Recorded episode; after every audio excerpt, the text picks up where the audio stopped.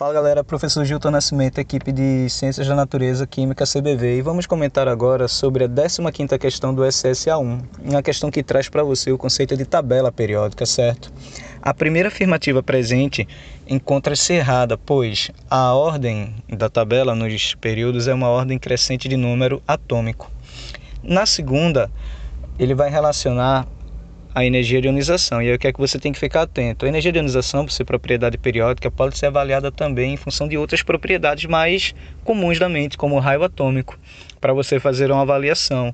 E nesse caso, no comparativo entre os representativos e os de transição, a afirmativa ficaria também errada.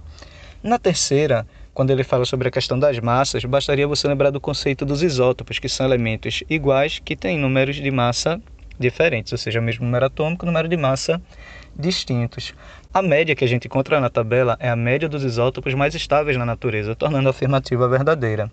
Na quarta, é distribuição eletrônica, e não confundir subnível mais energético com subnível mais externo.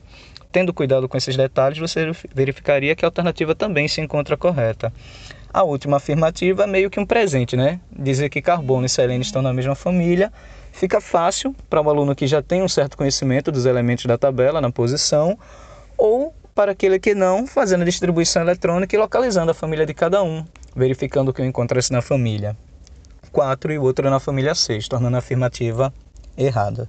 Pessoal, o detalhe dessa questão é a segunda afirmativa, certo? Porque, embora ele diga de maneira geral sobre a questão da energia de ionização, a gente tem uma variação muito individual nesse sentido, elemento por elemento, cabendo, então, provavelmente uma contestação sobre esta afirmativa e sobre esta questão.